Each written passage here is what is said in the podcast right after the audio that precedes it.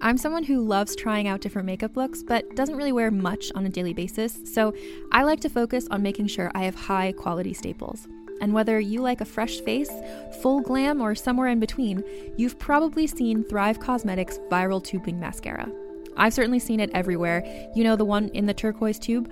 So, that mascara, along with all of Thrive Causemetics' beauty products, are certified 100% vegan and cruelty free, which I look for in makeup, and they've got excellent quality to match. And something I didn't know from all the mascara videos I've seen is that for every product sold, Thrive Causemetics donates either that same product, another product that is needed more, or a monetary donation. They've worked with over 500 nonprofits to help with a wide range of causes like supporting cancer survivors, people experiencing homelessness, education access, and so much more. Knowing that makes me feel even better about using their products. And I do enjoy using them. Like I said, I like having high quality staples, and so my favorites are products that are multi purpose, like the Brilliant Eye Brightener. It comes in a bunch of colors, and I like using them as eyeliner, eyeshadow, and even highlighter. Thrive Causemetics is luxury beauty that gives back. Right now, you can get an exclusive 20% off your first order at thrivecausemetics.com slash thrive. That's Thrive Causemetics, C-A-U-S-E-M-E-T-I-C-S dot com slash thrive for 20% off your first order. The longest field goal ever attempted is 76 yards. The longest field goal ever missed? Also 76 yards. Why bring this up? Because knowing your limits matters, both when you're kicking a field goal and when you gamble. Betting more than you're comfortable with is like trying a 70 yard field goal. It probably won't go well. So set a limit when you gamble and stick to it. Want more helpful tips like this? Go to keepitfunohio.com for games, quizzes, and lots of ways to keep your gambling from getting out of hand. Let's hang out. Let's hang out. And let's talk about what lessons about. Let's hang out. And let's listen to two lesbians shout. Let's hang out. Let's hang out. Hey everyone, welcome back to Lez Hang Out, the podcast where we must be strong, we must be brave. We must be brave. There it is. there it is. Nailed it. What's the part at the end where she, I feel like I was watching it today and it was just like she has this like crazy riff at the end. It's like I forget it, but they go buck yeah, wild the the song. we're gonna find every bit of strength that yeah. we have and never let it go. yeah. Oh, Yeah. You're just like, oh, good, cool. This we is, must be strong. This is happening. I love that It- it's such a It's a great Bop. theme song. Great it's theme a fucking bop. From the West Coast, I'm Leigh Holmes Foster. And from the East Coast, I'm Ellie Brigida. To those of you who've been with us through this whole journey, thank you as always for listening. If you're a new listener, welcome. We're excited to have you here. Here's what's happening this week. This week in the Lezdom. This week in the Lezdom is a place where we can touch base each episode about things going on with the podcast or otherwise. We have our next trivia night coming up for the Wilds. I know Leigh is going to have some upsetting feelings about Just this some sad because feelings, that's all. um, her favorite ship, you know, won't be able to kiss, but we'll still be able to have fun and play trivia. So that's going to be up it's, it's just going to be me photoshopping Lee and Fatin's faces together. I mean, that's fine. In preparation. but we're gonna have that virtual trivia on December 15th at 8:30 p.m. Eastern Standard Time, 5:30 p.m. Pacific. Keep an eye out for the link for tickets. We also want to remind you that we are recording in season six now Patreon only bonus episodes. So if you want to catch those, you can join our Patreon. You can find that at bit.ly slash lezpatreon.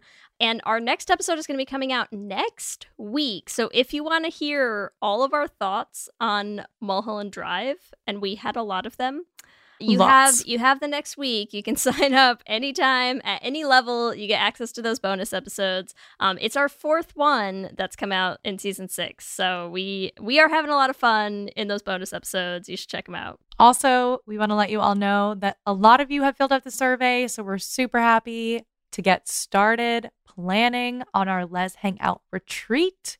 We will keep you updated. If you haven't gotten a chance to fill out that survey, you can still fill it out while we're planning.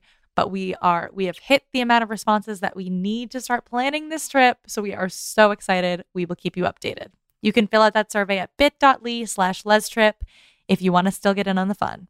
In the Greater Les universe, a couple of things going on lately. One of them is uh, the new movie with Cate Blanchett, Tar, came out. I haven't seen it yet. I haven't seen either. it? I've Okay. heard mixed reviews, so we'll see. Maybe it's Yeah, something I, I, I to watch tonight. I feel like this always happens. We talk about something into this week in the lesson, and I'm like, right after this, I'm going to watch it. I know. We'll see. And then we finally do, and then no one gets to hear our thoughts about it. So Yeah. we will both be well, maybe it's a bonus episode. We'll see. We could we could put it as a Patreon bonus. we'll see what happens. But I've I have seen that it's out. I've seen that people are really it, like intrigued by it in various ways. I agree. I've also seen kind of like you know some hit or miss reviews of it. But I'm I listen. It's Cate Blanchett. Cate you know Blanchett. I I'm in. I literally don't care if it's horrible. I will watch it for her. Don't care. Also, there are two new lesbian governors.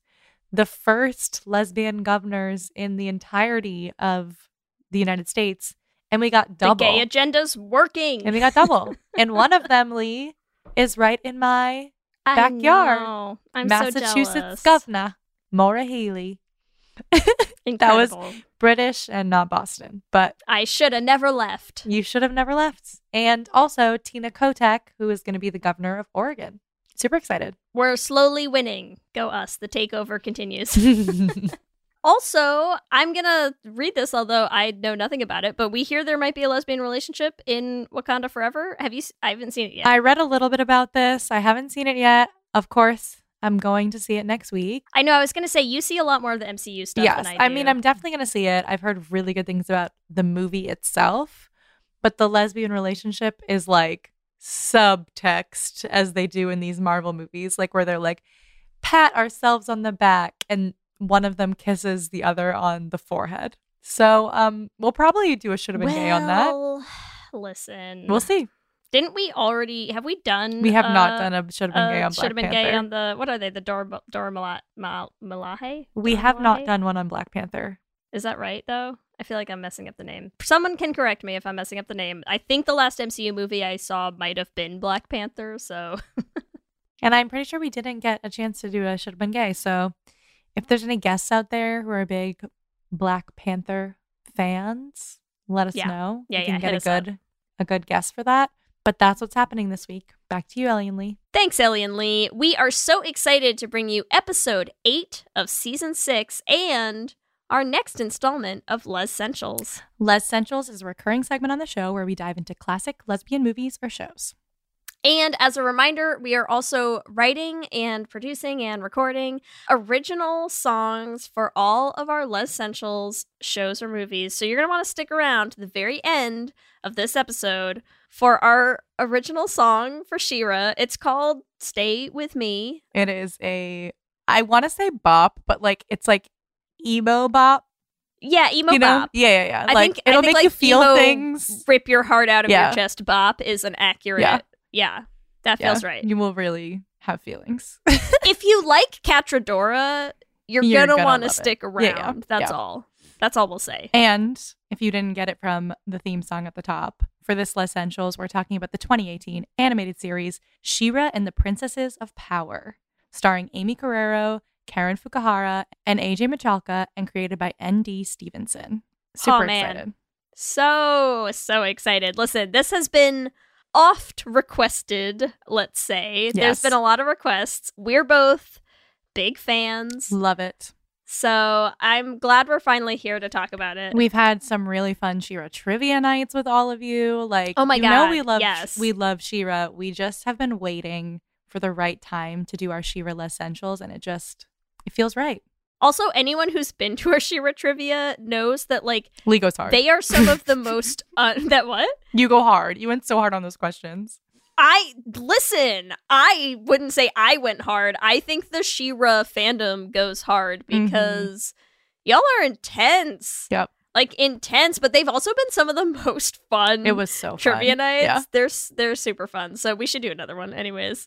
Yes. Honestly, let's we should time it close to this to this less Essentials. Great. We'll have to check our trivia calendar because we are trying to, to yeah, a League of Their Own. Trivia is probably happening so- soon uh, around. I know time. a League of Their Own is coming up. But yeah, anyways, She-Ra Trivia is great. So we're super excited to be talking about She-Ra finally. We have so many thoughts, so many things to say. so many things. I mean, h- how So, do we even yeah. start? Let's just let's start with the IMDb synopsis, and then Okay. maybe Lee, if you want to do a super quick synopsis of the whole show and I will not interrupt you because I just feel like there's a lot of stuff to dive into. So I'll let you do the synopsis.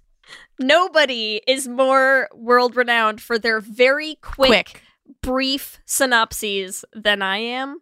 So that sounds like a, a great call.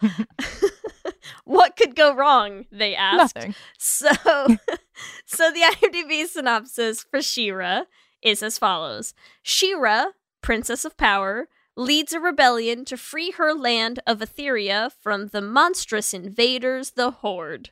Okay, cool. So Really needs at least a comma at the end there, just to to nitpick. Not the best.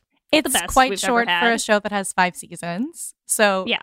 clearly we need to hear more about what happens in the show. And there's also so many one of the things I love about the show, which we'll get into, is like how many characters there are and how many characters you enjoy.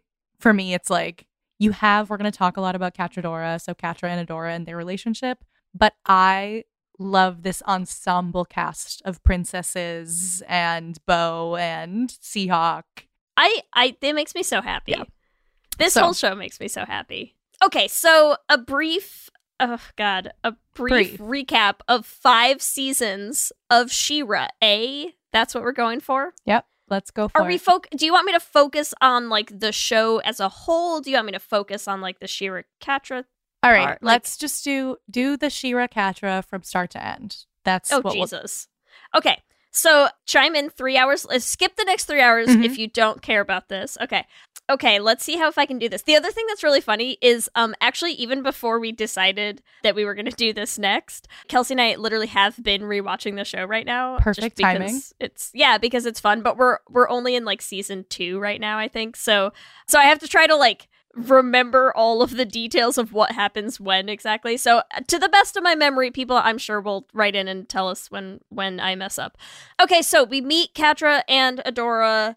They grew up in the horde together. They're best friends. They have like kind of a an antagonistic sort of like friendship, right? Well, yeah, because like Adora's kind of the the golden child.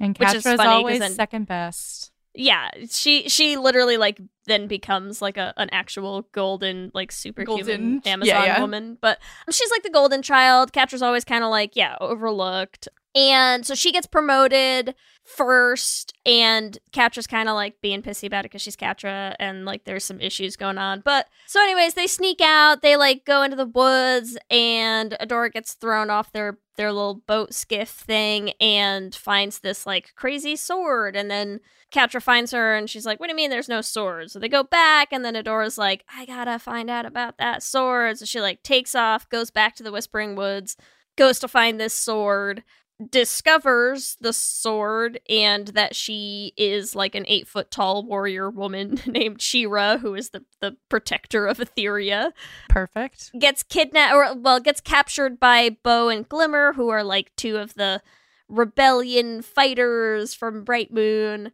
And basically, like Adora realizes the Horde is evil and is like, I have to join the rebellion and fight the Horde. And she's like, Come fight with me, Catra. And Catra's like, Fuck you, I'm gonna take five seasons to work through my shit. Ha ha ha! That sounds accurate. Yeah. Boo, hiss, scratch. That's what Catra says. Boo his scratch. Hey Adora. yes, that's Catra in a nutshell. I think is actually that. We should just make a shirt that just says "Boo his scratch." Yes. Hey, Dora. So Catra's not going to leave the horde. And then, I mean, I don't know. That's like the shortest recap I can give of the two of them. Is like then they spend five seasons trying to like pretend they don't want to fuck, right? Like, I mean, true. I mean, you have right. She-Ra's trying to save Etheria. Catra's trying Yeah. to prove herself to be like, I'm the best evil person. But you also have Catra's like, just love me, daddy, evil horde daddy. Yeah. Someone just give me a hug, please. And Scorpia's like, I'll give you a fucking hug. And Catra's like, boo, hiss, scratch. Hey, Adora. Yep. So- That sounds right. And yeah, Catra has to work through the Catra works through through those issues through a lot of stuff, and like she kills people, like she opens portals, she destroys worlds, like she does a lot of rough shit. She's a, damage. she does a lot of damage. She is She's got some damage and Yes. she does some damage. Yes. Listen, I could write, we could just write nothing but Catra taglines. all day, some damage. and She actually. does some damage. Let, Yes, right? That's right. I want to use that in a song somewhere. I should write that down so I don't forget. Yes. That's um So so yeah, I don't know. It's like She-Ra is rebuilding the Princess Alliance and she's like, you know, forming the rebellion and they're getting together and making friendships and Catra's like somebody love me and why does nobody ever care about me and Shadow Weaver's like you're disappointing and then, you know, just everything poor poor Catra, man. Catra has mommy and daddy issues because Shadow Weaver's is her mommy issues. And to be fair, like I think I saw this um maybe on Twitter or something that like really got to me where it was like Catra's ultimate betrayal was that like sh- Catra's always known the Horde was evil. And so she's Yeah. like, okay, what's your point? Like, Yeah. but you're still leaving me. Like, I mean, the whole from episode one, when Adora leaves, is like literally Catra works through her abandonment issues with Adora Oh, for five seasons. yes. Like she's like, "Don't leave me, please don't leave me." And then She-Ra slash Adora keeps leaving her, and then she's like, "All right, well, if you're gonna keep leaving me, I'm gonna attack you and your friends." Well, and there, yeah, there's the abandonment issues, and there's also the clear, like, I have been cast aside my entire life. I think it's in season one, right? When, like, Bow and Glimmer get captured, and Adora, uh, like, She-Ra and all the princesses go to save them, and, um, and the end result is, like, Catra, like, gives her her sword back at the end, and she's like, get out of here. It's not because I like you or anything, right? Like, Yes. wink, wink Classic. classic and but then when they're fighting about it later when they're like down in like the light hope dungeon hmm first ones Well, tech, yeah, whatever Catra's like, "Actually, I didn't want you to come back because yeah she's I- like i yeah. didn't i didn't want you to come back and like that's her big thing. And so it's like yeah we get and i love how they do this throughout the series where it's like we start to get a lot of flashbacks. We're constantly do- getting these like glimpses of them growing up together their childhood together their relationship and friendship and the bond that they had and the trust that they had built up in each other. And yeah i mean it's like Catra just gets disappointed and uh, abandoned and betrayed by everybody around her, like at every turn. constantly. And so, yeah, it like turns her into kind of a monster, into kind of, as Scorpia would say, a bad friend, you know? Aw. Um, and so they they kind of go through all these things. So it's like at every turn, like Catra's there, just basically trying to be like, let's just end the world, baby girl. Like, let's just cut and run. Who cares? Open a portal, rend the fabric of reality. No big. Like, Yep. what what is there to live for? Right? Like, who cares? Maybe if I do this, someone will finally notice me. Yep. Huge. It's Catra's screaming for attention for five seasons. Oh my god, Catra for five seasons is just like, pay attention to me. Here I am destroying reality. Do you see me yet, Adora? Uh, hey, Adora. So yeah, so they do that, and then Catra sort of does like destroy reality in the sense that they pull Etheria back from Despondos, like into like back into like the real where the stars. They're in the stars now. Yes. So I'm like, if anyone's listening to this episode, I hope you've seen She-Ra because it's Oh my be God, Jesus. really difficult to It's- explain. Well, yeah, it's so there's like the the that's why I was asking, do you want the like Catra Adora story or the like lore of She-Ra story? Because I'll be honest, I'm probably gonna mess up more of the lore of She-Ra story, but they live on Etheria, which is a planet. The last She-Ra, who who was like a thousand years ago, Mara Diri, Mara lived a thousand years ago. You're welcome. Thank you. um, coached by Valerie Rose Lobo. Sure yeah. so, so everything I know. Okay, so so Mara was She-Ra a thousand years ago, and she decided to like take Etheria and pulled it into this like pocket dimension of just like a void. So it's just like that's why there's this whole thing with stars. They're like we've never seen the stars because there are no stars in their little pocket universe because it's just Etheria. It's like just their planet and nothing else. And that she like did that to like protect, Protect it them, yeah. But also it like broke everything and broke the She-Ra line and then there was like a portal and Adora came through the portal and Shadow Weaver was like, "Ah, child." so yeah, where all the other children came from ambiguous and unanswered, but that's fine. That's fine. That's fine. And so yeah, so then they pull Etheria, they like pull it back through a portal into like the regular world where they learn, "Oh my god, Hordak isn't even like the real Horde. He's just like one of many clones." of Horde Prime, who's like the real big bad guy. And Catra gets captured by Horde Prime, and Glimmer gets captured by Horde Prime, and Adora and Bow and Entrapta are like, let's build a literal fucking spaceship and like go to space to save them. And then Catra's like, I'll save Glimmer for you, Adora. Don't come back for me. And like teleports Glimmer onto her ship and whatever, and then gets like mind melded with Horde Prime. And then Adora's like, I'm in love with you and I'm gonna go save you anyways. And then they do. And then they save her, and then they like slowly start rebuilding this relationship. And then at some point, Catra gets a cat, and then like all good lesbians, they Yeah. like get a tattoo and like kiss and fall in love, right? That sounds pretty accurate to me. Yeah. Okay. I Yeah. think I did great. Somewhere in there, I got back onto the Catra Adora instead of the lore of the the world, and I don't know when, and I'm just rolling with But it. But I feel like they also come come together because like eh, the finale really is like Catra Oh, and man. Adora's love saves the world, which saves is like the such world. a freaking lesbian. Like when we're talking about Lez-ssentials, this entire show is about She-Ra saving the world, right? But like She-Ra cannot save the world without her lesbian lover. Like she literally does not save the. She can't turn into She-Ra without kissing Catra. Like that's what happens at the end. She cannot so transform until true. she has kissed Catra. it's so perfect. So it's like true just love's so kiss between this like best friends to enemies to lovers. School for good and evil, eat your heart out. Yeah, What? right. Yes. We will get what? Who said that? Should've been Who gay, was- coming soon. Who ran in here right Yes, now and said that? Um, But yeah, I mean, one of the things that I love about the show as a whole, right? This is one of the first animated series, the first animated series to have this much LGBTQ rep. Correct? oh, it's like it's so much. I can it's so much. Name a straight person in this show. Non-existent. They don't exist and it's not even in a should have been gay kind of way. No. Like every canonically, it canonically like all of gay. these characters are gay like we have adora and Catra, who are the central love story of this entire show lesbian love story we have spinnerella and Netossa who are like married queer women I love them. Our our gay mommies. yeah we have Bow who has two dads like everything about She-Ra, everything about Etheria as a place is very sexually fluid in a way that like is just there is not I mean, I'm sure some straight people might be like I won't let my kids watch She-Ra because they're throwing gayness in my face. But to me, they're not throwing it in your face. Like it's very much like, okay, yeah, Bow has two dads. Okay, yeah, of course, Adora and Catra. that's the love story. They don't talk about sexuality, they just like let it exist in a kids' show in a way that it's like people like, I don't think it's like overly sexualized, overly. No, like- not It's at just all. like, oh, yeah, these two girls are in love and we're going to watch them for five seasons, figure it out.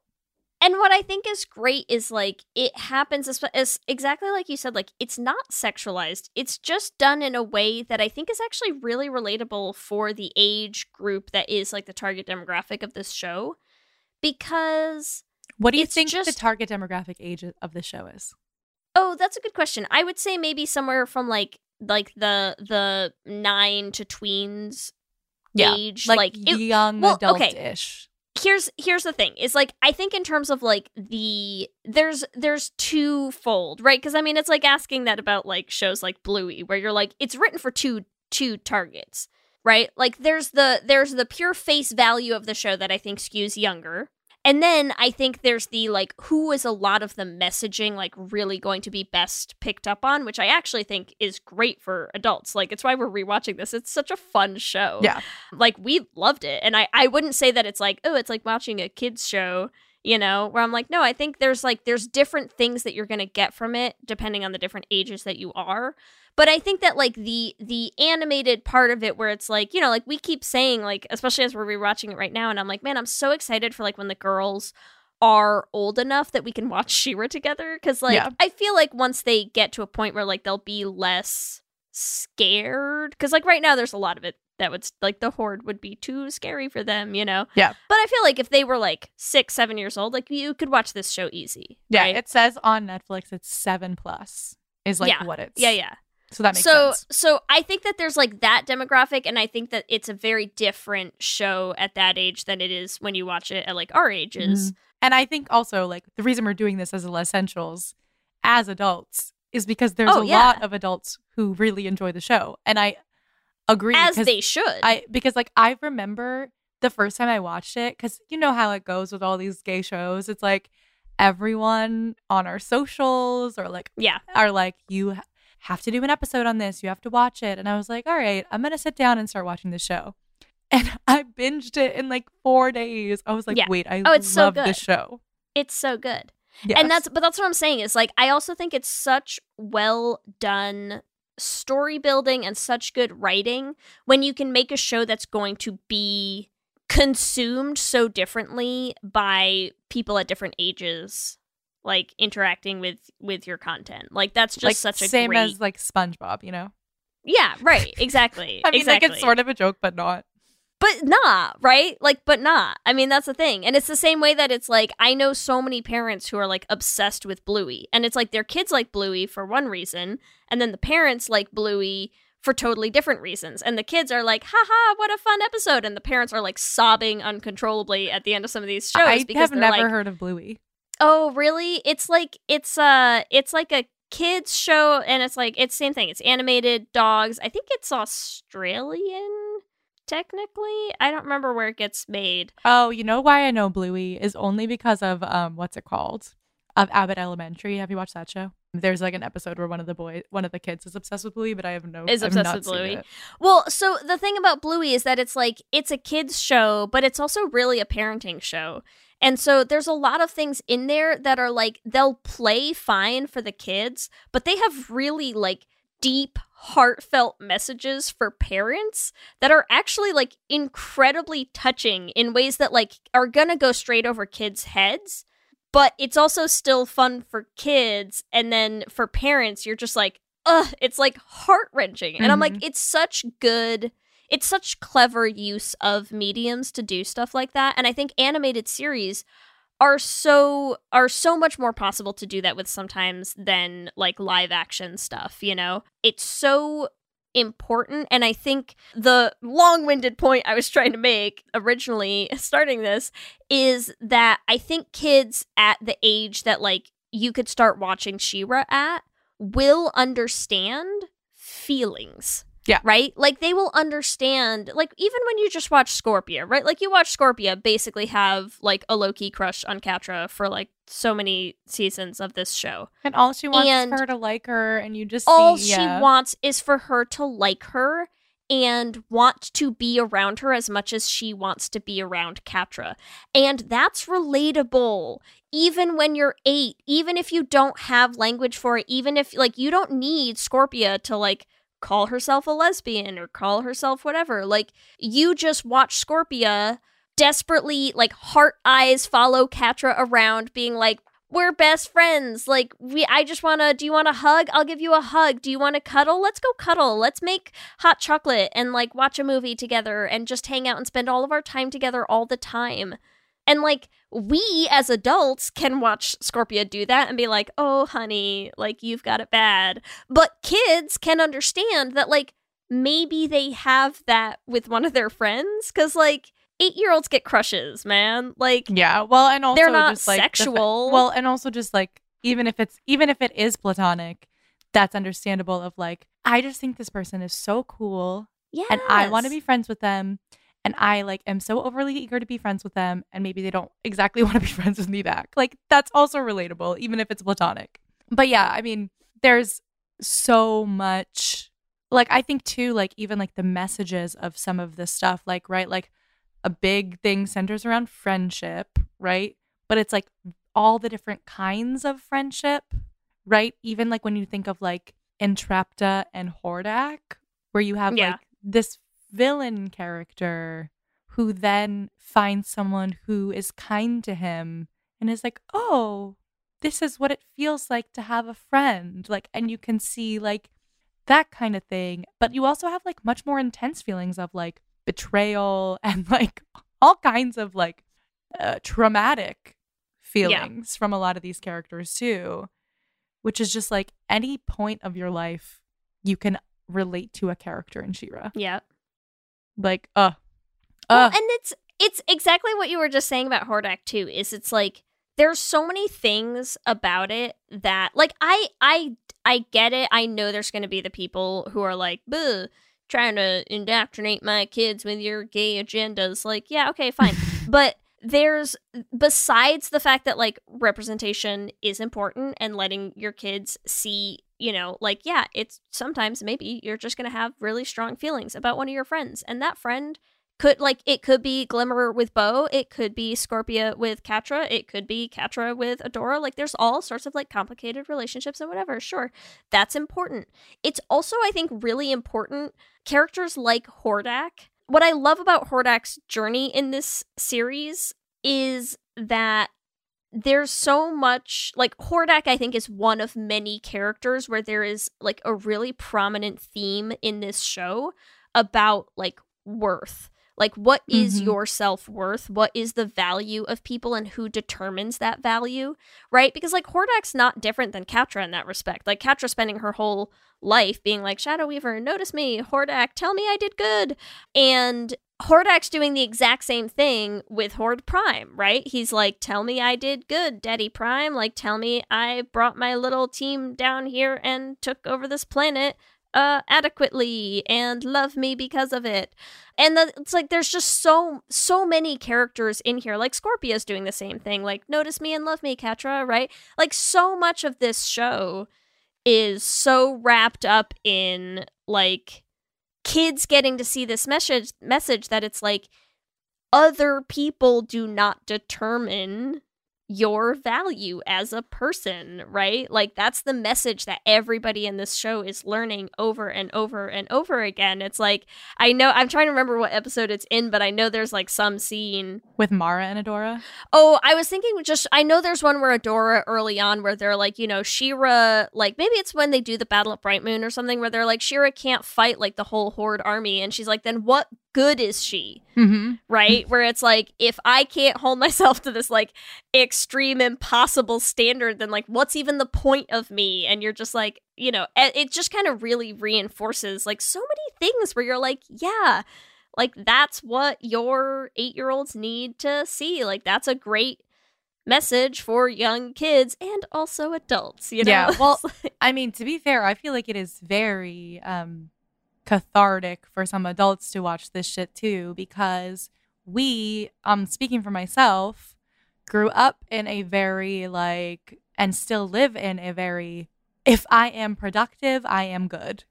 yeah. If I am like if I- Capitalism, yeah, baby. if I am Yeah. helpful to others, I am good. If I am constantly working, I'm a good person, right? Like I'm a successful member of this society. And if I sit down and like lay down in bed and watch a TV show for an hour, like I am wasting time and like I don't matter, right? Like that's like maybe a high level of it, but like I'm lazy, I'm what I like I'm not valuable if I can't contribute, right? But there's that scene. We talk about representation about the LGBTQ community.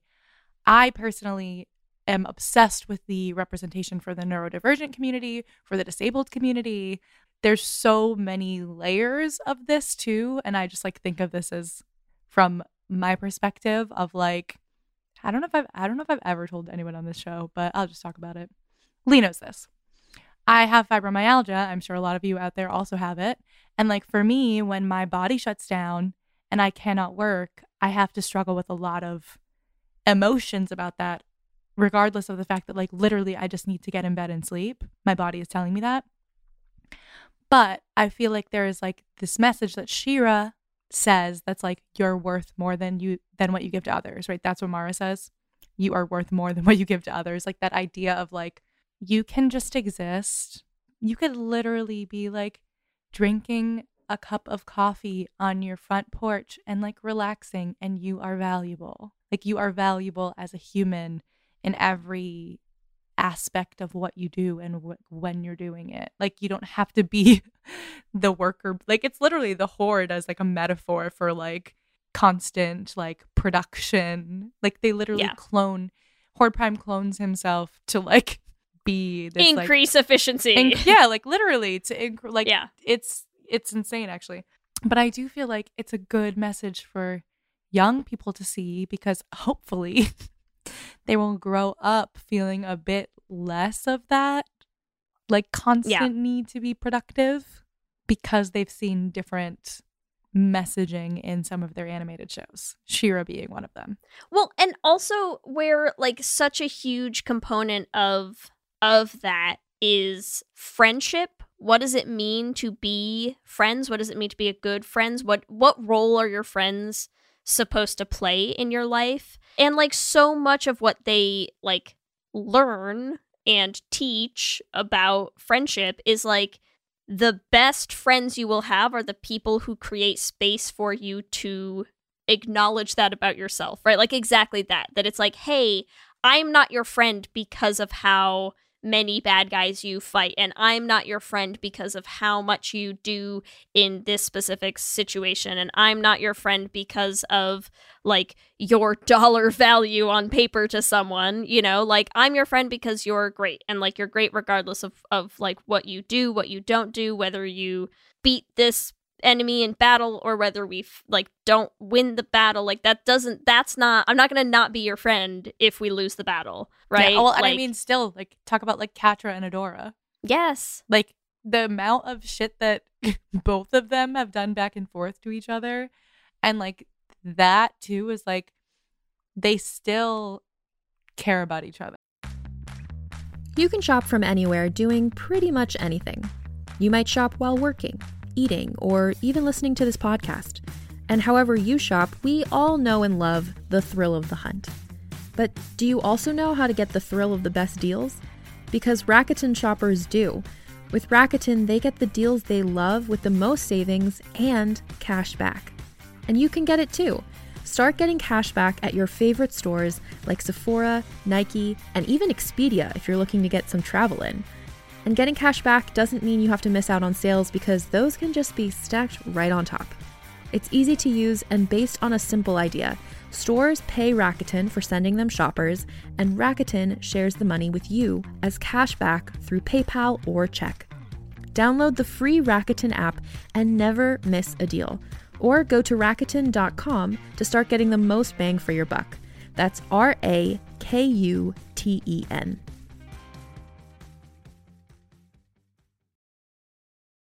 Hello, my name is Alison Larkin, and I'm a writer, comedian, and narrator and host of the Jane Austen podcast.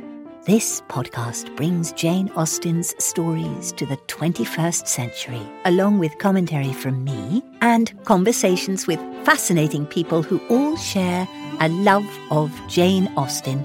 And of course, we had to start with none other than Pride and Prejudice. So join me as we embark on a journey through some of the most wonderful stories I know. The Jane Austen podcast with Alison Larkin is available wherever you listen to podcasts. Yeah. Even through all of the seasons.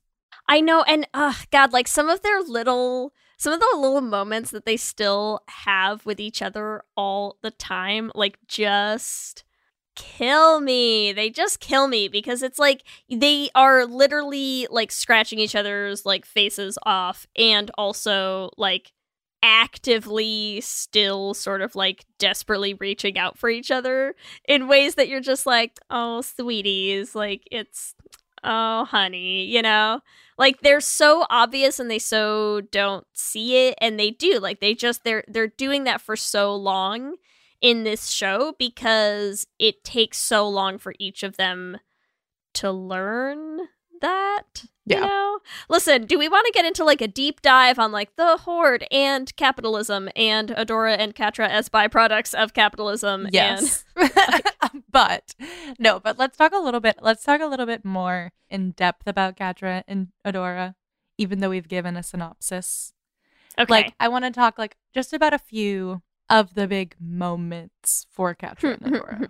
right? okay i'm ready For me, I think the first, we have obviously our first episode, which we've talked about, but I think after that, one of the first big moments for them I think is the princess prom, which we have to talk about.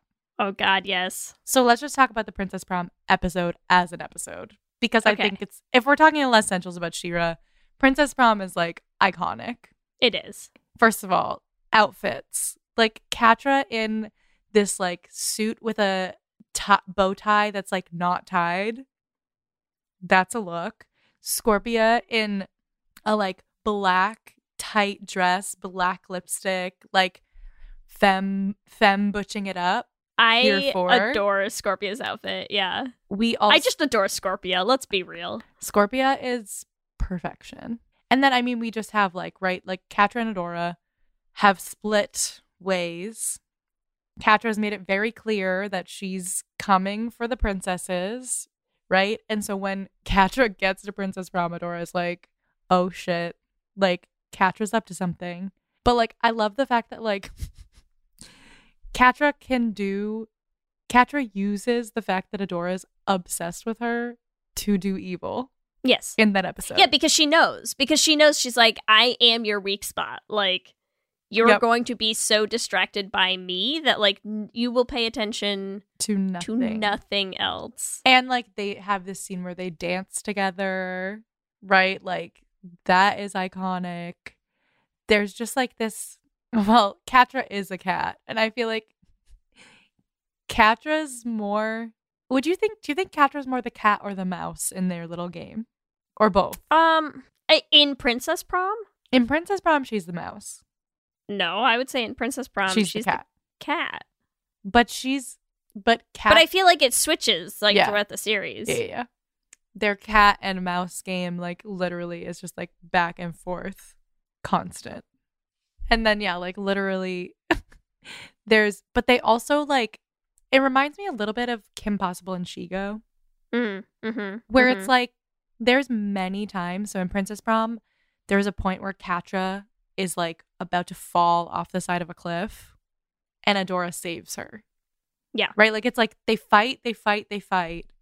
But when it really comes down to it, like they don't want to actually lose each other. And they do the same thing. It's one of my favorite like one of those tiny little moments. Um again because i think i do love animated shows so much because there's so much intention behind everything. They mirror that scene right away in season one in one of the episodes the episode where they are sort of down in like light hope's little where they're going through the dungeony thing. When they're going through the flashbacks and they do the same thing adora starts to fall backwards off a cliff. Catra reaches out and grabs her hand and like pulls her back in and she's like she says again she's like it's not because i like you or anything but as she turns and walks away her little tail brushes adora's hand and you see adora like look down and smile at it. And and i'm like so it's not it's animated right? Like somebody had to draw that interaction Yes. happening. Like it's on purpose. But i just love that they give them these little like you know even unconscious like does catra know that she did that? Who knows? Like but she is she's like such a little cat about it you know? She's just like this is the this is the uh boo hiss scratch hey adora and then purring section just Mhm. the well, in that entire episode, if we talk about the flashback episode, we see them as kids.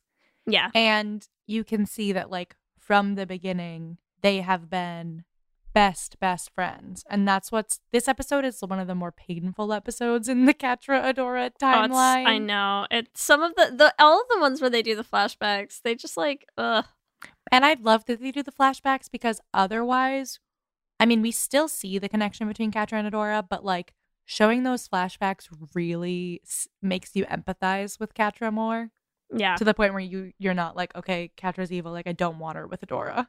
You're no, like, it yeah. humanizes her. Yeah, it, which you know, funny thing to say, can, given that Yeah, she's she's a uh, cat. cat, Cat. Um, but human. cat Um, human. It cat humanizes her. It no, but it does. It gives you like this insight into her baggage, her pain, her trauma, like all of that trauma that Catra's like lugging around endlessly in this show. Well, and you have that scene between the two of them where it's like they're little and Catra's crying, and Adora comes up to Catra and is like, It's okay. Like, no matter what happens, like, we're gonna always, you've got me and I've got you. Like, we're gonna take care of each other. And we're, and like, basically, I will never leave you. And then and she leaves. And Catra's like, You promise? promise? And Yeah. Adora's like, I promise. And their little tiny faces, and they're just they got little pudgy hands, and they're like pet, like just holding each other. Ah, I know. ah. I can't. So adorable. I can't. and also so heartbreaking because then Catra's like looking at that memory and she's like, oh, they're having moments there where they're like underground and they're like holding hands accidentally or like having Yeah. these moments where it's like, oh, maybe things can be okay between us. But then Catra's like, no, because I love you and you left me. And she literally drops, lets She-Ra, lets Adora drop into the pits of hell. And she's like, I'm getting rid of you because you're my weakness. it's rough it's a lot and it's like i mean the thing is is i i get i know there's a lot of people out there who are like not not behind the Catradora ship. And I get it. I mean, like, they're toxic AF. Like, it's not great that, like, that is valid, right? I mean, like, Catra goes off the deep end in this show. Like, she literally loses her mind and she is like, burn all bridges, like, allegiance to nobody.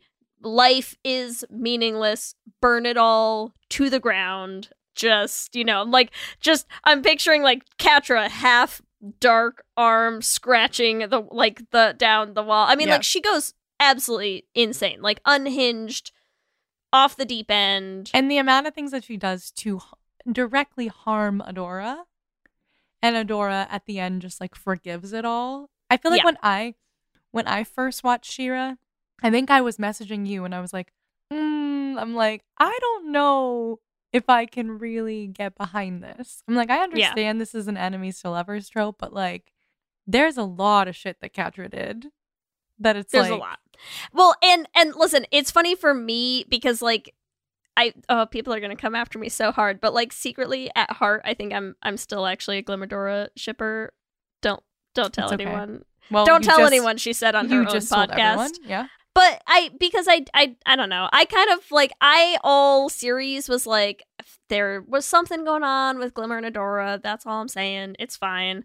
But I get it. I mean, I- the thing is is like it's I feel like it's easier to try to make that character forgivable. Like the char- like the type of character that Catra is. I feel like in an animated show, you're you're able to forgive a little bit more because so much of the violence is also sanitized a little bit. Well, you it's know, like because it's, also like magical violence, kind of right, right, Like, where and it's like, people don't die; they just sort of like, oh, I like knocked out all these soldiers, and then like their friends drag them away, and then they all run away. You know, like Yeah. there's a lot less of like I, I feel like if you'd had a like a real show or like a show geared only towards adults where it's like I've watched I've watched five seasons of Catra just straight up murdering like Everyone. hundreds and hundreds of, of good people and like I like I you know it you in I feel like us as adults like we are filling that in for the show it, even though it's not showing that happening so it's like we are projecting all of these like atrocities onto her in a lot of ways because realistically you're like oh they fight oh they've like you know had a cat fight oh, a couple times and yeah and then you're like unforgivable but yeah, but I also mean- like she did drop her into the abyss, and like she expected that she would Yeah. be dead, yeah i know Like- but like but no one died no one dies but she really didn't die, show, right? But I'm saying except like, for angela in- rip yeah, rip in Catra's mind, she's like, I just killed Adora. I know. and that's okay with me. but we know that right Yes. like but so we like, know that because so I feel that like for me, there's like a tricky. There's a Yeah. tricky balance between the two of them, but I do feel like they do a good job with Catra's redemption arc. I Yes. just feel like, and maybe it's just because the show is five seasons long, right? Because her redemption arc really only starts in season five, don't you feel like? Does her it start yeah her redemption arc i feel like season five is her redemption season Yeah. right So you see her for four seasons. Yeah. like just being like the villain. And But it's a also- relatable but the- villain. I do feel like they make her relatable. You understand why she's doing what she's doing. And then you also like get that like, okay, Catra's not the villain. It's it's Hordak and Shadow Weaver. Oh, actually, Hordak and Shadow Weaver are not the villains. It's Horde Prime. yeah Like, yeah There's a bigger evil. there's and this, constant escalation escalation yeah. of like, oh, don't worry, like they're not. But I also feel like this is getting way too complicated, but I think it's important to talk about is I believe that people should be given second chances. And I do believe that people are not like defined by their actions 100%. But I do also feel like trauma doesn't excuse actions, it can explain actions. But if you're not like truly apologizing for those actions, Yeah. then the trauma like I don't know, I just see a lot of like in my personal life, I see like my friends dating people who have like a lot of trauma who treat them in a way that's like not great. Yeah.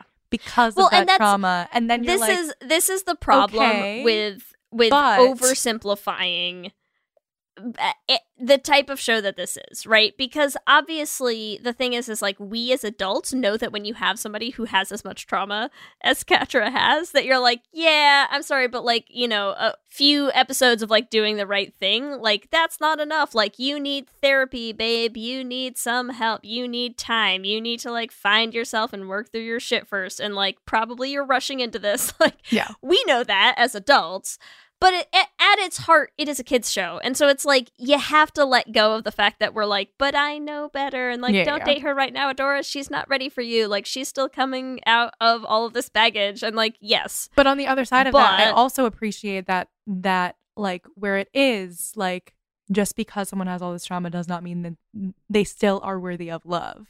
And so Adora eh, still loves Catra through all that trauma. But it's just like difficult to be like through the trauma but also through the hurt that, and the harm that she has done to Adora and her friends. So it's like you're I, like the real tossing these up. answer the real answer is like let's just all get some therapy Agreed. we're all gonna be fine Catra really us and Catra Yeah. are all gonna be okay Catra will work through it in the song at the end. oh But Catra let's talk oh, let's talk sweetheart. about I know. Let's I do and I do love Catra. Like that's the thing. I love the character. It's just like very complicated. But let's talk about Catra's redemption arc. okay So we have Catra. It's like a back and forth, back and forth, back and forth. Then in season five, we get the redemption arc, right? Which is really that Catra is like, I'm gonna save Glimmer, right? And also in the end, after everything, Catra is Catra stays with Adora to save the world. Like Adora is gonna sacrifice herself for the world, and Catra's like, you don't have to do it all by yourself.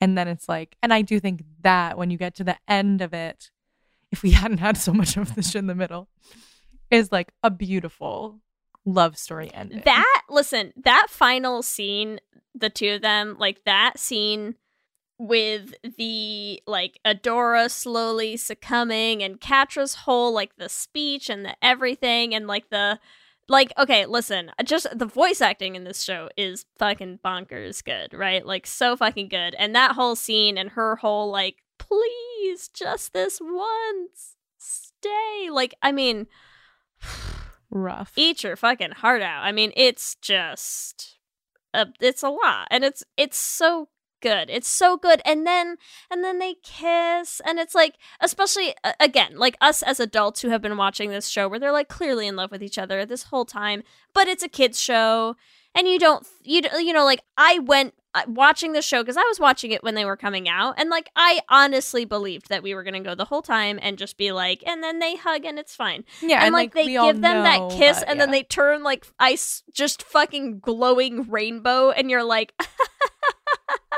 Yep. what? Amazing. I mean like it's for us as like gay adults like what a fucking payoff you know? Oh yeah. unreal. I mean just unreal to have yeah to have that be the like world saving climactic like peak of this show is like yeah your two gay like leads finally kiss and turn into a shining beacon of rainbow light and heal the world. And you're like okay I'm i for it. mean sure and too, like I said, it is like Adora slash Shira has it her her whole thing that she has to work through. I'm not saying she doesn't have any shit she has to work through, is that she's always like, I'm the savior of the world. Like I'll do it by myself. I put the entire weight of the world on my shoulders and like yeah it I don't really like she does in a way in her selflessness she is very selfish yes right? And so that's like that juxtaposition. But then to have Catra come in as this like partner to her who's like, you don't have to do it alone. That's a really powerful Yeah. ending for that character. For Catra's character, first of all, who's like has abandonment issues, and then she's like, I'm instead of cutting and running, I'm choosing to stay. And then for Adora, who's like, I always do it by myself, and she lets Catra help her. Yeah. Is like a pretty, pretty powerful like relationship moment. Well, and let's and let's talk about like the growth. I'm sorry, we're going so fucking hard on this show, I, and I can't. I'm, we're not going to stop. No. But let's talk about like the growth of Catra. Catra, who has who has like 180'd her way from like burn the fucking world down, rip it apart from like the seams of reality because who even fucking cares? To Catra literally watching the world actively ending and being like, not only is the world worth saving, but it's not worth saving without you here with me in it. I require both the world and you. Thank you very much. Yep. So, like, cut this bullshit out right off the bat. Like, get back here and let's keep the world alive together so that we can live in it. It's like, Yeah. yeah. I mean, it's a lot. Like, and and it is. I mean, I get it. It is hard to like capture that amount of growth enough with what you get to like with the time that they had to do it in but like i think they gave it their best shot and like i'm not gonna hold it against them that like that's how much time they had to tell what i think is like a really well developed well like well done story arc of like all of the just like so many things going on with like you know like the world building and the lore and the first ones and the languages and the this and like the constellations and the sky and the yeah i mean like they had a lot to do i'm i'm gonna give them the pass on it Yeah. i can't i'm like what are you what are you gonna say like how often do we get this well done of like a full story you know I won't be I won't hold the grudge too much because I do think like they have a beautiful story arc towards the end. And two, like even there's like other moments in season five before this. Like there's that one moment when like Catra jumps on Adora's lap. You know what I'm talking about? Like it's just Yes. like little Yeah, yeah. moments where you're like, Yeah.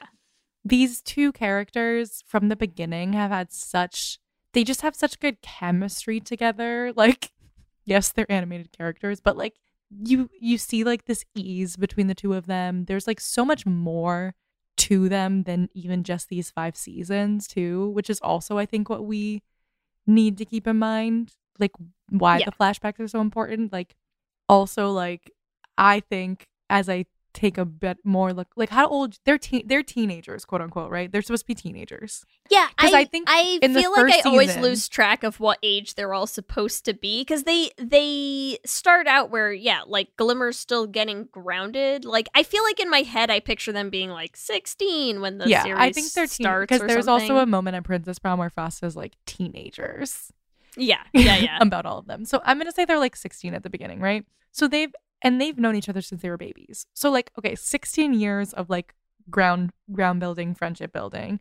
Then let's say like four years where Catra goes buck wild off the deep end, and Adora's like, but she's but I still love her and I still know who she is is not Yeah. what she does.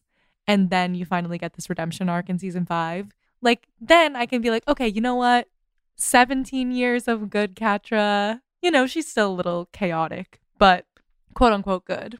And four years of her destroying the world, like, you know, maybe we can weigh those. Maybe we can weigh those out differently. This is my this is my evolution of trying just to her little, just her little rough patch, you know. Yeah, just a little rough end the world rough patch. It's fine. just We've a- all there. Just a little like portal rough patch. You know what I mean? Yeah, like, sure. That's it. That's it. Listen, who didn't in high school just like briefly try to end the world? You know, Like, exactly. And like Okay. And she has someone who loves her unconditionally, even when she does that. So that's like it's sort of beautiful. But yeah, crazy shit. crazy shit. Okay, let's. I'm not gonna lie. I know we could spend the next like four hours talking about Catra and Adora. You're right. Let's talk about like some of the other things because we talked about there is like so much representation, and I think one of the things that's great is when you have a show that like a like yes the the showrunner and creator is queer right? It's always hard to talk about it like a, a show when it's all done. But when you have so like nate stevenson who was the show creator and i i know a lot of the rest of the team as well. Like I think a lot of the the writers room, I think a lot of the the team associated with it. Like when you get a whole team of queer people together, you tell authentic stories, right?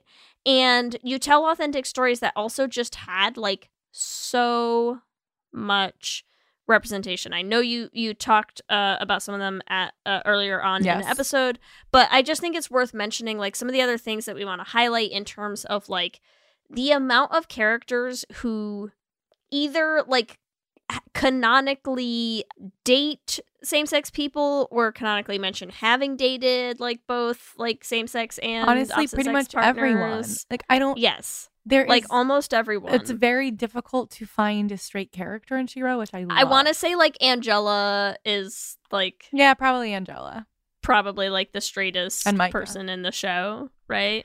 But yeah, even like what cracks me up is like Sea Hawk, who like is dating Yeah. Mermista and is like so obsessed with Mermista for so many seasons, and then you find out, oh yeah, so Sea Hawk also dated Falcon in the past, who's like who's a man, right? Like, and Sea Hawk's just like, yep, Sea Hawk, of course I'm bi. Sea Hawk and Mermista as like two chaotic bisexual, like just nonsense. I love their relationship. I love the two. They're like two of my favorite characters. Mermista has some of my favorite lines in the entire show. Just both like the writing and also the delivery of them. Like I fucking love Mermista so much. Just so much. When you were asking me for like what are the highlight episodes to like watch to, you know, like to get ready, kind of yeah. like jog your memory for for like some of the high points. I took every I just want you to know it took everything in my power because I was trying to give you a short list not to suggest the Mer Mysteries episode Ah, because what a great episode. it's so unnecessary to watch it to like you know come back to like talk about the show but it's like one of my favorite episodes in the whole in the whole series because i just i love mermista so much well, that's but what I was saying too. It's like the ensemble cast is just perfect. Like Oh, they're every so character is like different and interesting. they're so good And then you have like Perfuma, who dated Bow, and then also date, is now dating Scorpia, and they I have such a cute little I relationship because they're just both like love and light yeah and Yeah. perfect. And you have two like, like I already said in the beginning, like married queer couples too, right? So you have like George and Lance, who are Bow's dads, Spinnerella and Netossa, who are just like married princesses. Yeah. Right. And it's like Spinnerella and Netossa have really beautiful moments. they do they're so cute They're so sweet together. and I like, love, yeah. like I love when you first really get to like meet them a little bit more because they show up a couple times in season one, and they're just sort of like, yeah, you know, they're sort of like the the throwaway joke of like, yay, Spinnerella and Netossa are here. Like we don't even know what they do still. Like what do they offer? Yeah. And then and so then they have that th- that scene where they show up and they're like, you don't even know what we do, do you? And she's like, net Tassa, like I Toss, toss net. nets and like Spinnerella's like and they're yes they're beautiful nets dear and you're like yeah they just have like just pure like old married couple Yes, energy I love yes. it They really do. And to like old married energy and then also just like such deep love where you're like when anything bad happens to one of them, you're just like, Oh my god, no. Like Yeah, please yeah. save love. And- save love yeah. save our mom. They're so cute yeah and sweet. And then you have two Scorpia was raised by two moms. So like we don't ever meet her two moms, right? But like you see a picture of like baby Scorpia with her two moms. And like it just feels like that's just all over, right? It's like it's just a thing and it's there and it's fine. And then you also have like I don't know if this was confirmed in the episodes, but Nate Stevenson confirmed it in an interview that Lonnie, Rogelio, and Kyle are in a throuple together. yes I mean obviously I mean d- c- clearly. Clearly. So you also Yeah. have like a little bit of an exploration of polyamory there. Yeah. I don't, they're not like exploring it, but There's exists. also like I feel like Double Trouble was such a refreshing character to have because I feel like we spend a lot of time talking all the time about like in you know things like the X Men or like any sort of any sort of movie or show or whatever like of, yeah. shape shifting characters where we're like inherently queer. yes. Like there's just an inherently queer energy to being able to shape like even in in fucking Encanto, right? Where you're just like gay. Like if you Yeah, like, spend if your you whole s- yeah. life gender fluid, being able to take on the you know, shape and gender and look and whatever of like anybody, like what how would you still remain like yeah, how do you not identify that? That is like the Yeah. definition of gender fluid. and so it was just like so refreshing to see Double Trouble and see and see them have a character that is clearly non-binary, not just in the sense that they like shift their gender based on who they are being whatever, but where like it is always explicitly that like they are a non-binary character. Like Yes. Double Trouble does not have a gender. How could they? Yes. How could they? well, and also like- in terms of like representation, also portrayed by a non-binary actor. Yes. yeah. Right. But just like same yeah. thing, like when you talk about things to like have your kids just sort of like normalized at these ages for them, like just having a character where it's like, yeah, that's double trouble. They're a character, they use they them pronouns. Everybody around them uses them correctly without any second thought or discussion or anything. It's never once brought up explicitly. It's not ever really like discussed. It's just that is what it is. They are a character who is non-binary because they do not have a gender Yep. Amazing. Just and and it. the fact that like that in and of itself just seems so like mind blowing, kind of sad, uh, in a lot of ways, you know. But That, also, like, this is the first non-binary character in an animated series. Is Double Trouble correct? yes, Yeah, yeah. Uh, I believe so. Yeah, So like also just She-Ra in general had so many firsts. Like so many just like and I feel like because of that, I mean we talked to Zach from Dead End Paranormal Park and it's like She-Ra came out in 2018, Dead End Paranormal Park just came out this year, 2022. And like in those four years, the difference yeah, that you could have in an animated series is like exciting because it's not going to be like they're not going to be firsts anymore.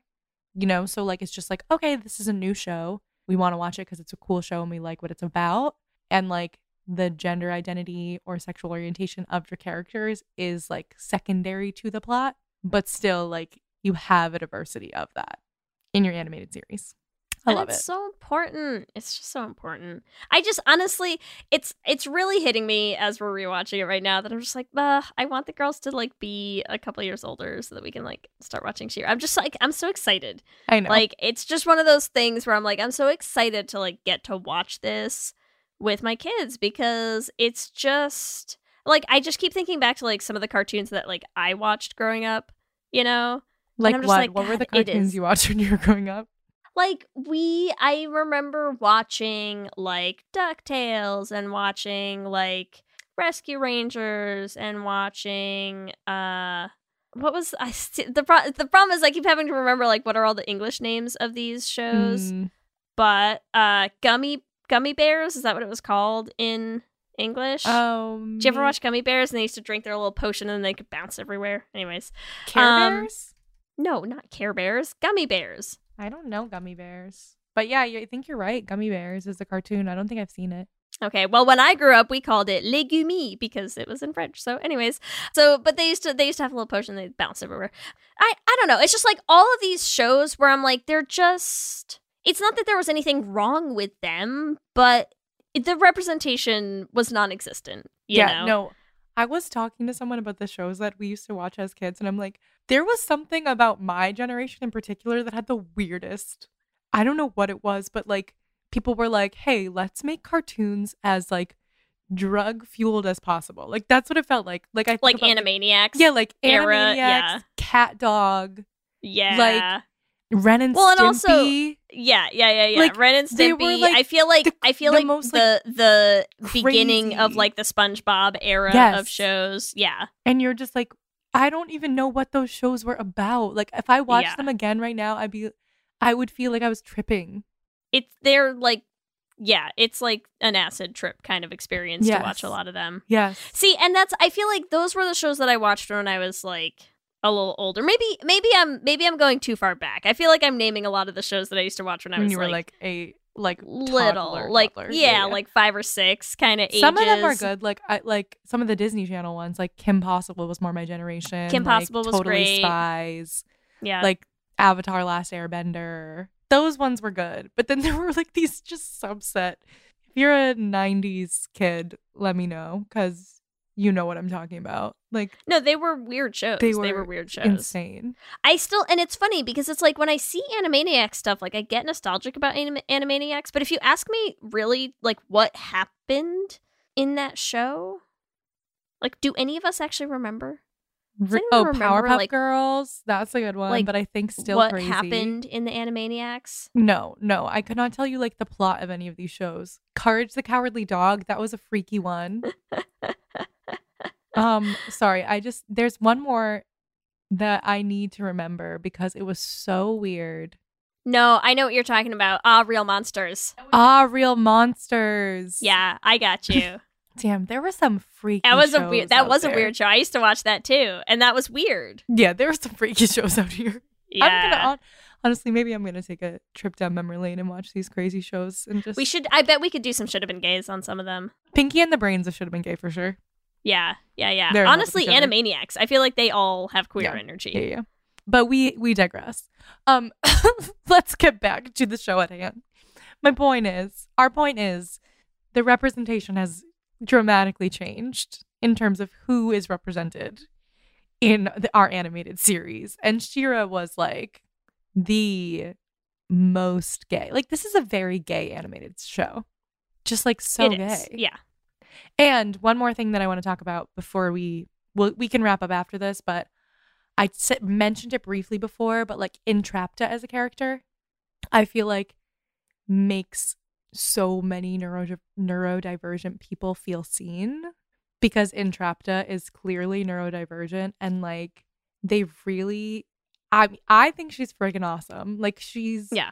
so smart, like honestly like can do so much.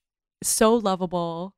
Like you see her like as just like I find her to be one of the most endearing characters in She is. She-Ra. She also like some of those scenes where like the way that they use Entrapta's sort of um like different perspective on what's happening as the people around her on things like the scenes where they first capture her and she just keeps coming out of her handcuffs to like show them stuff and then being like oh right and like Yes, going back going in the back. handcuffs because she's like you seem to care about this for reasons that are a mystery to me but i guess you want me to be in these handcuffs so here i am Yeah. and then she'll be like, "Oh, a first one's tech. Let me come show you." And then they're like, "How did you? Oh, right." And like locks herself back. And like they're so good. It's such good little moments, like such good little bit things that like they just keep doing, you know? yes. Like I love it.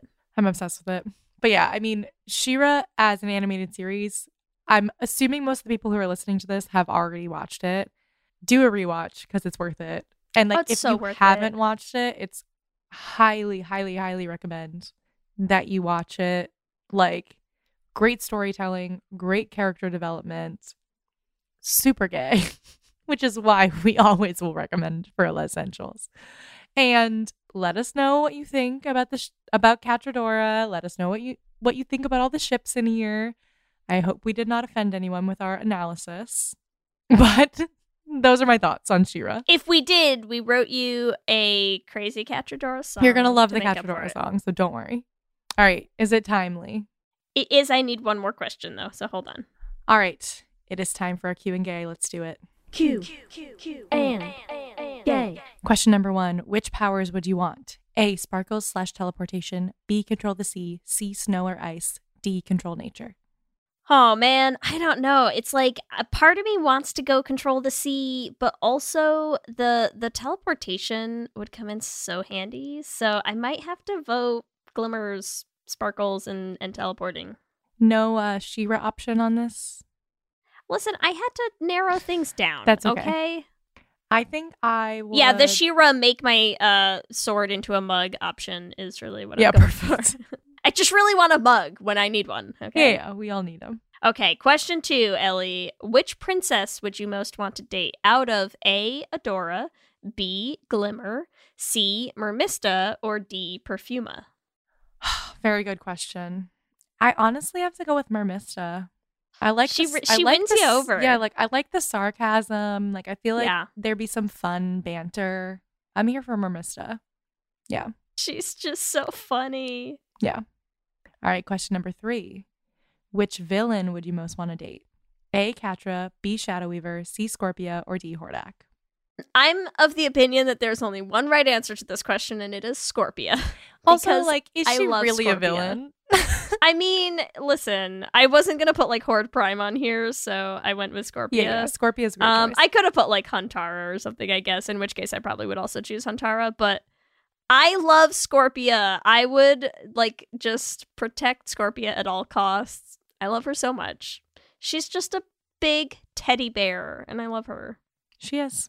Okay, question four, Ellie. What was the weirdest animated show from your childhood? Out of A. Animaniacs, B. Smurfs, C. Ah Real Monsters, or D. Ren and Stimpy? I feel like it has to be Ah, Real Monsters. Like that show was freaky. It was weird. It was so weird. Yeah. I don't even remember what it was about. I just have those memories. You just remember what they all looked like, and Yeah. you're like, what were we watching? Yeah, I'm like, yeah. what was I watching? So true. All right, final question. Question number five. What's your favorite She-Ra episode? A. Princess Prom, B. Mer Mysteries, C. Whiteout, or D. Heart Part Two? Oh man, listen, it's so hard. Whiteout is fun because I do love the Adora, like, you know, infected by first one's things episodes because she's hilarious. Because that's isn't I think Whiteout is the beep boop boop boop boop boop Yeah. boop one, and that is great. But like, and Heart Part Two obviously has the great like Rainbow Kiss. I'm here for it, but like Mer Mysteries, man. That's it. Mer Mysteries. It's such a good episode. It's just got everything. It's got Mermista. That's all you care about. And mysteries. That's you know? All you Listen, what For more me, could you want? Princess Prom. That I just feel like it's just so like It's also a great episode. it's a great episode. yeah. It is. They're all good. Ugh, love She-Ra. What a beautiful gay animated series. Remember, you can give us your own answers to this episode's Q and Gay questions on our Twitter at Lez Hang Out Pod. We also have, of course, drinking game rules for She-Ra, which is honestly hilarious to me. So here we go. Here are the drinking game rules. Okay, now buckle up up, with them everyone, for our drinking game rules because once again, we do not promise that these are survivable. So, um, please live tweet us, message us if you're going to try these out. Um, and especially when you're doing these with shows, you know, pace yourself, take it easy, be safe out there. Here are drinking game rules for She-Ra. Number one, anytime Catra says, Hey, Adora. Number two, anytime Adora says, For the honor of Grayskull, and nothing happens. Number three, anytime the Princess Alliance glows rainbow. Number four, anytime Adora gets drunk infected by the first one's viruses. Number five, anytime Scorpia gives someone a hug. Number six, anytime Sea Hawk hits a falsetto. Number seven, anytime Madame Razz gets confused about time. And number eight, anytime Bow creates a new arrow. Have fun out there, everyone. And remember, stick around to the very end of this episode to hear our original song based on Catra and Adora's story in She-Ra. It's called Stay With Me, and you're gonna want to listen. That's that's all I'm gonna say. Let me hear you say hip, hip, hip, hip, hip, well, yeah. We love hearing from all of you. We love continuing to build this community, and we just like to shout out some of our favorite things every episode. And this week, we want to shout out someone who reached out on our Instagram who said that they are a new listener. They were up to episode five um, by by that point. So, uh, Camila, thank you so much. We're so glad you found the podcast. And in three or four years, when you get to this episode, you'll get to hear your name. Yeah. I'm so excited. Also, I think she also was like, congratulations. So thank you for Yeah. the congratulations because you're right. Congratulations on a podcast that has lasted for six seasons. And yeah, you got a lot to catch up. you got a lot of stuff to come, Camilla. I'm so excited for when she finally gets here. I know, me too. Which is going to be also like people tend to binge. So I'm like, That's true. it could either be five days or 10 years. Yeah. We'll see. We're excited to find out. Yes. we would also like to shout out everyone who came to a League of Their Own trivia. We had some incredible costumes. You all are experts. And we can't wait for the next one. Can't wait. We have so many questions, so it's it's happening. yes. and as always, we want to thank our lesbian Jesus patrons, Mark Foster, Tanya Ferguson, Sarah and Julia, Alana Rosen, Lizette Stye, A.B. Benitez, and Fiona W. and our King Princess patrons, Amy and Ellen, Leah Hendley, Andrea Doucette, and Julia Gonzalez. Thank you all so much. We could not continue making this podcast without the support of all of you and all of our patrons. Remember, you can also find us on all the social medias Instagram, Facebook, Twitter, and TikTok at Lez Hang Out Pod. You can email us at lez hang out pod at gmail.com. You can check out our website at lezhangoutpod.com. Whatever app you use to listen to podcasts, make sure that you subscribe. That way, you'll get new episodes as soon as they drop every week. We're also posting videos on our YouTube channel, so make sure you subscribe at youtube.com slash Lez Hang Out Pod to catch them. Lez Hang Out is an independently produced show. It's hosted by us with audio production by Ellie. Our production assistant is Krista Murison, and various other shenanigans are done by me. If you want to support the podcast, you can rate and review us on iTunes or wherever you listen to your podcast. It helps other people find the show and lets them know that it's worth listening to. So do it. If you want to join our Patreon, you get access to ad free episodes, our special Patreon only bonus episodes, which, as a reminder, our next one is coming out next week. You get access to our Discord chat, all sorts of good stuff. You can find that at bit.ly slash If you want to get some Lez Hang Out merch, it is the perfect time to do so and get some holiday gifts for all the queers in your life at bit.ly slash les shop. Remember, we also have a queer production company where we are making queer podcast musicals with guaranteed happy endings. You can find everywhere at Dollar Bean Prod. Or at our website, dollarbeanproductions.com. You can listen to all of the episodes of our first show, The Flame. They're up on any podcasting app. And if you want to help support us in making more musicals, you can join our Patreon at bit.ly slash dollarbeanpatreon. If you want to follow us individually, you can find me on Instagram, Twitter, and TikTok at LSH Foster. And you can find me on Instagram, Twitter, and TikTok at Ellie Brigida. With that, I'm Ellie. And I'm Leigh. And, let's hang out again soon. Let's hang out. out.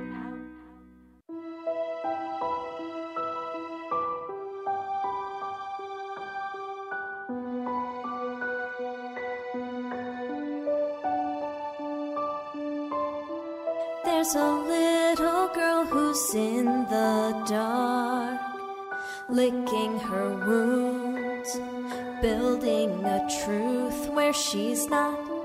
Second fiddle, second in command. Stick to the plan. Reach out your hand like there is something